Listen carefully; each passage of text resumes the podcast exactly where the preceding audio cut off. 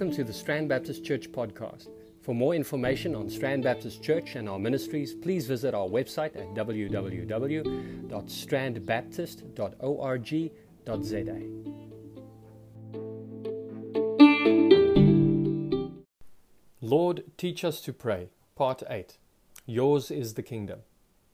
The conclusion of the Lord's Prayer reads as follows For yours is the kingdom and the power and the glory forever. Amen. Matthew chapter 6 verse 13. If you read the ESV or NIV translation, you may have noticed that the conclusion is not printed as part of the text. Instead, it is included in the margin. The New American Standard Bible includes it, but it is placed in brackets or is italicized. The King James Version and some other older translations include it as part of the normal text. So what gives? The conclusion of the Lord's Prayer has sparked much debate. Believers often turn to Matthew chapter 6 verse 13 and other passages like it as a litmus test for the reliability of a given translation. If the conclusion is not there, it is assumed that the translators have taken parts out of the text of Scripture. This is clearly something we should never do, right?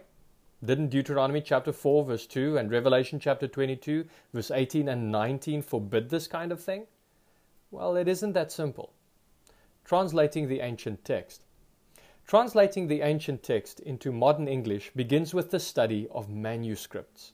A manuscript is a fragment, a page, or a scroll that contains a, portion of Scripture. We don't have the original documents, but we have thousands of copies. Daniel Wallace writes In Greek alone, there are more than 5,600 manuscripts today. Many of these are fragmentary especially the older ones, but the average Greek New Testament manuscript is over 450 pages long. Altogether, there are more than 2.6 million pages of text, leaving hundreds of witnesses for every book of the New Testament. We also have more than 20,000 manuscripts in other languages like Latin, Armenian, and Coptic. No other ancient text comes even close to the sheer number of manuscripts we have available for the New Testament. This means that we have a massive collection of manuscripts to study and to compare. The vast majority of these manuscripts agree, and there are no alternative readings.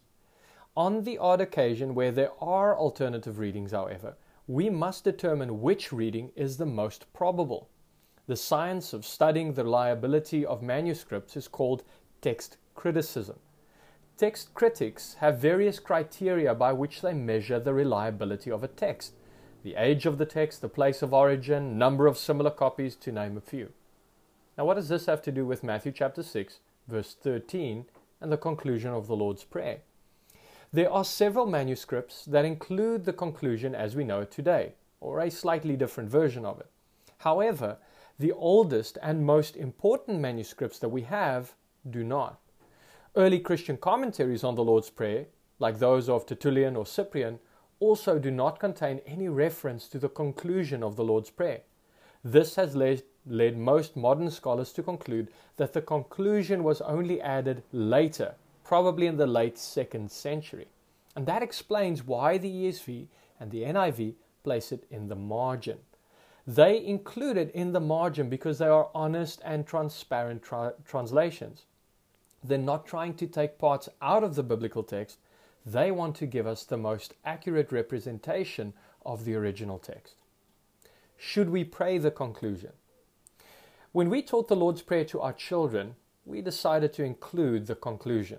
While the conclusion was probably not part of the original, it does not contain anything that is not thoroughly biblical. Take the first part of the conclusion as an example. Yours is the kingdom. This echoes what is said elsewhere in Scripture. In 1 Timothy chapter 1 verse 17, Paul praises God as the king of the ages, immortal, invisible, the only God. The Psalms declare, Your kingdom is an everlasting kingdom, and your dominion endures throughout all generations. Psalm 145, verse 13. The traditional conclusion of the Lord's Prayer serves as a reminder that God is on his throne and that he rules over all. Our petitions are directed to the God who reigns. It is God's sovereign right to govern the world in such a way that our prayers are answered. Our confidence in prayer, therefore, is not based on our position, but on the position and authority of God. The same applies to the second part of the conclusion. Yours is the power. In Revelation 19, verse 1, the great multitude of heaven cries out, Hallelujah! Salvation and glory and power belong to our God. Power is God's own possession. Our strength is derived from His. God is all powerful or omnipotent. He's so powerful that He can create with a word. In the words of Psalm 33, verse 8 and 9, let all the earth fear the Lord. Let all the inhabitants of the world stand in awe of him. For he spoke, and it came to be. He commanded, and it stood firm. Our confidence in prayer, therefore, is not based on our power, but on the power of God. Finally, the conclusion declares, Yours is the glory. God is glorious. David stood in awe of God's glory. He wrote, Yours, O Lord, is the greatness and the power and the glory and the victory and the majesty, for all that is in, he- in the heavens and in the earth is yours. 1 Chronicles 29, verse 11. We glorify God because God is glorious. Our praise is a response to His perfection. Our attitude in prayer, therefore, is one of grateful humility, giving God all the praise for his answers to our prayers. Conclusion The conclusion of the Lord's Prayer echoes what the rest of Scripture teaches.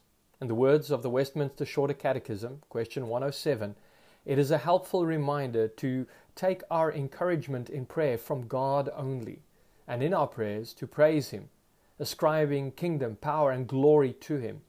And in testimony of our desire and, and in assurance to be heard, we say, Amen. So let's pray. Yours is the kingdom, and the power, and the glory, forever. Amen.